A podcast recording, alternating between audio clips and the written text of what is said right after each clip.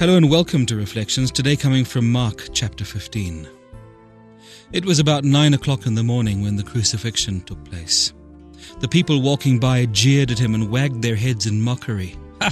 Look at you now, they yelled at him. Sure, you can destroy the temple and rebuild it in three days. If you're so wonderful, save yourself and come down from the cross.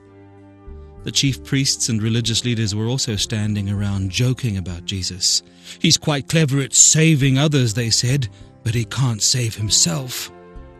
And about noon, darkness fell across the entire land, lasting until three o'clock that afternoon. And then Jesus cried out with a loud voice, Eli, Eli, lama sabachthani, my God, my God, why have you deserted me? And then Jesus uttered another loud cry and dismissed his spirit.